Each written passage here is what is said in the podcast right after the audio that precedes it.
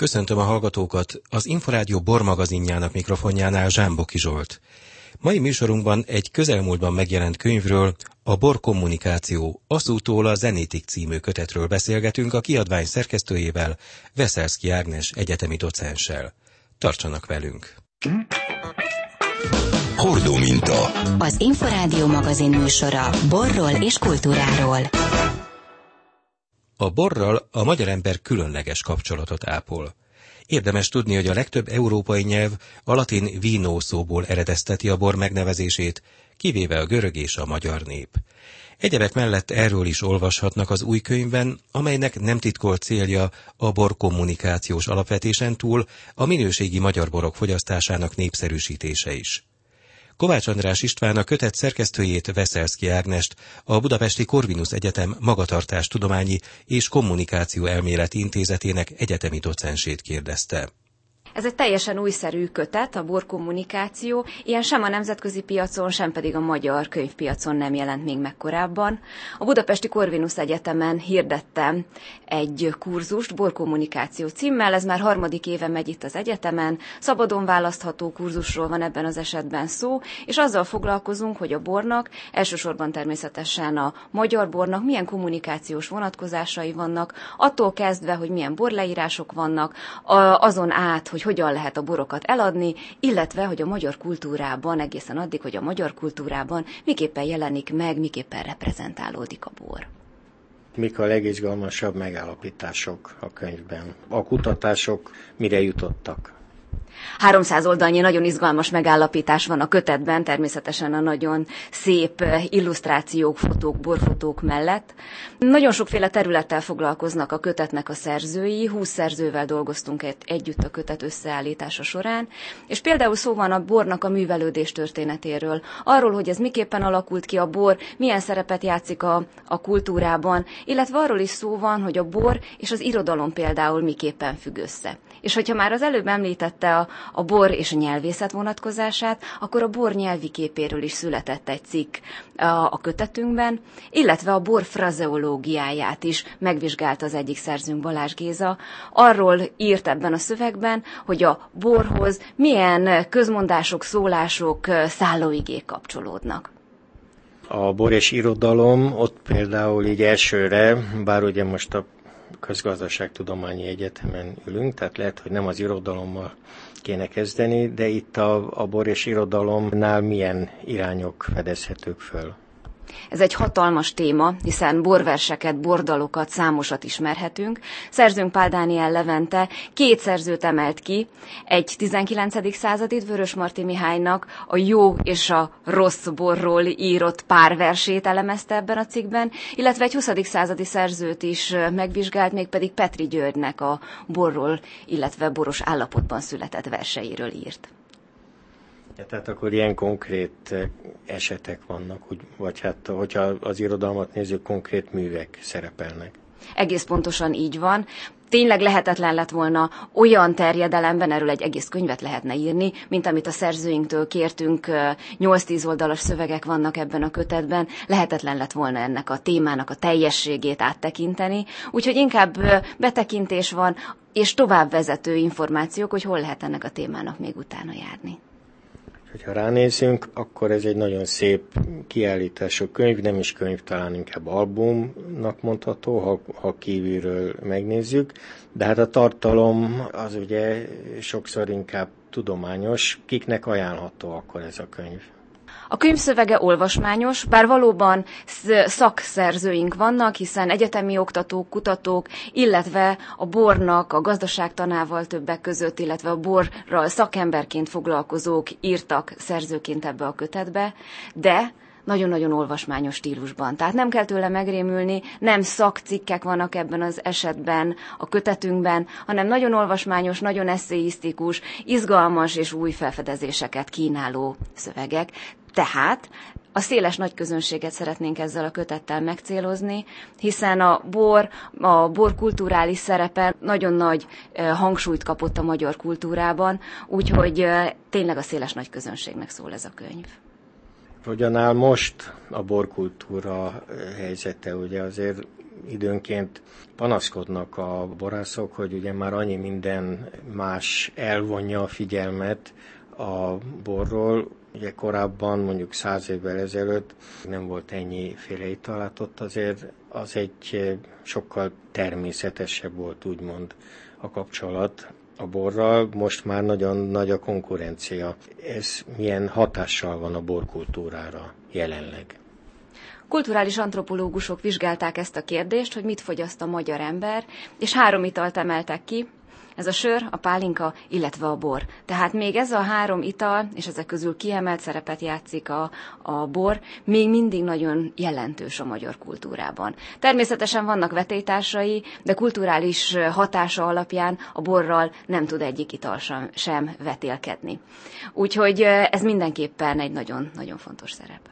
Akkor megnyugodhatnak, de szerint a borászok, hogy annyira mélyen beágyazott kulturálisan és társadalmilag a bor, hogy akkor nem kell aggódniuk. Aggódniuk nem kell, viszont érdemes folyamatosan figyelemmel követni a piacnak a működését, illetve a kommunikációs aspektusokat is, hogy hogyan érdemes a magyar borról kommunikálni. Az egyik cikkben a borvidékek kommunikációjáról írt Benyák Zoltán, és ő azt mondta, hogy nagyon nehéz úgy kommunikálni, hogy nagyon sokféle érték jelenik meg a különböző borvidékeken. Gondoljunk például arra, hogy egy tokai asszúról nem kell és nem is lehet ugyanúgy beszélni, mint például egy villányi vörösborról. Ugye teljesen más kommunikációs stratégiákat igényel, egészen más az egyik és a másik bornak a célközönsége, és egészen másképpen kell ezt eladni a magyar, hazai piacon, és egészen másképpen kell kommunikálni. Például csak ezt a 2 példát kiemelve a nemzetközi célpiacon is. Az egyetemről egyetemi oktatóként hogyan látszik az egész borpiac és a bormarketing, és nyilván ez együtt jár a kommunikációval és minden egyébbel? Úgy tűnik, hogy fejlődik a magyar borpiac.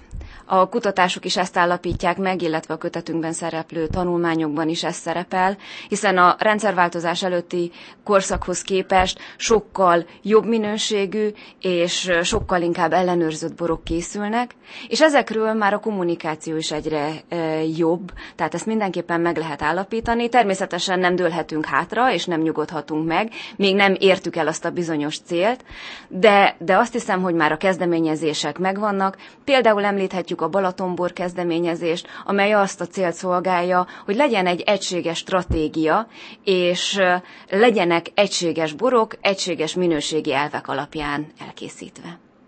Itt az egyetemen még milyen módon kerül elő a bor?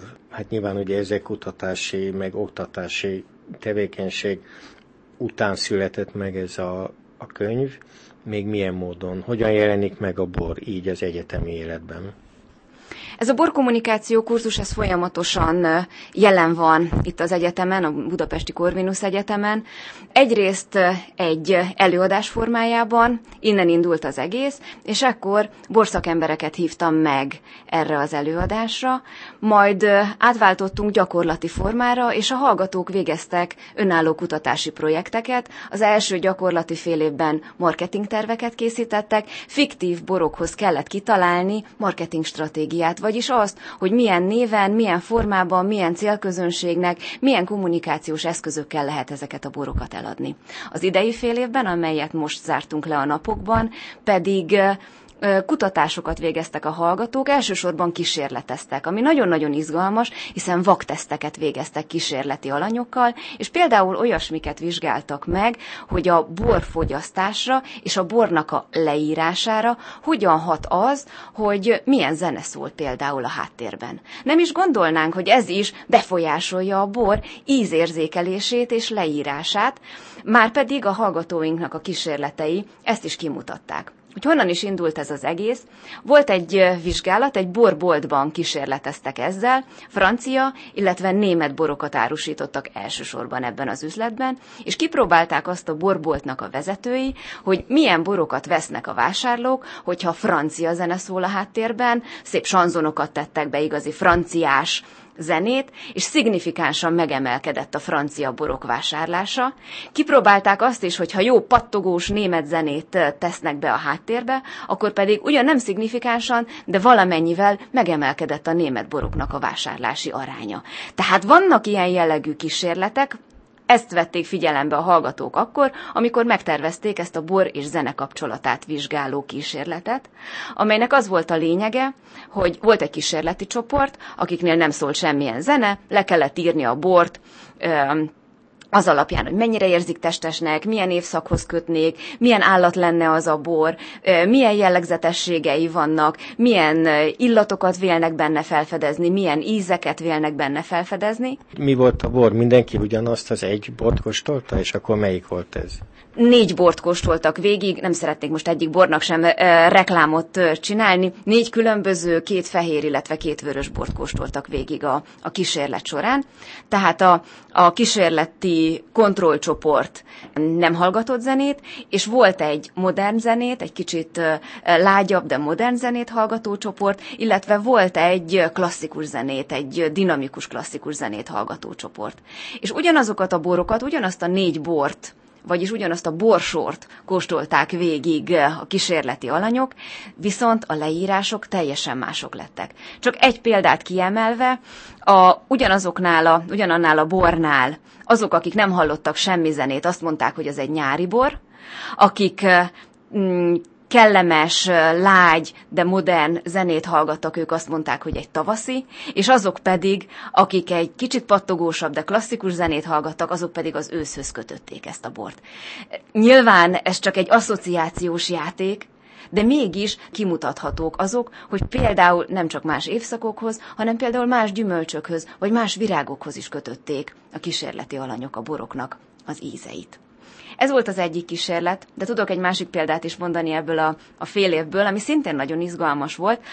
Egy szakirodalomban olvastuk, nemzetközi szakirodalomban olvastuk a hallgatókkal, hogy előfordul, hogy a laikus borfogyasztók vakkóstolás során, tehát amikor nem látják a bort, nem tudják egymástól megkülönböztetni íz és illat alapján a fehér és a vörös borokat. És ezen annyira meglepődtek a hallgatóim, hogy azt mondták, hogy szeretnék ezt kipróbálni a gyakorlatban is, hogy ez valóban így van-e. Végeztek kísérletet, természetesen tanácsot kértek borszakemberektől abban, hogy melyek lehetnek azok a kevésbé jellegzetes borok. Adott esetben mondjuk egy Rieslinget, illetve egy Cabernet Sauvignont nehéz lenne összekeverni, de találtak olyan borfajtákat, amelyeket akár össze is lehet keverni vakkóstolás során, és a kísérlet során kiderült, hogy ez tényleg igaz.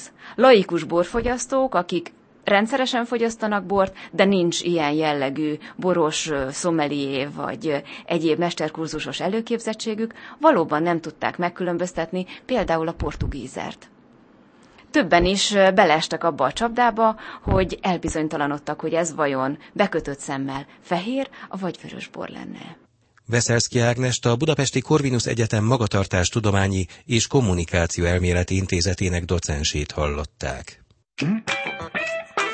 Hordó minta.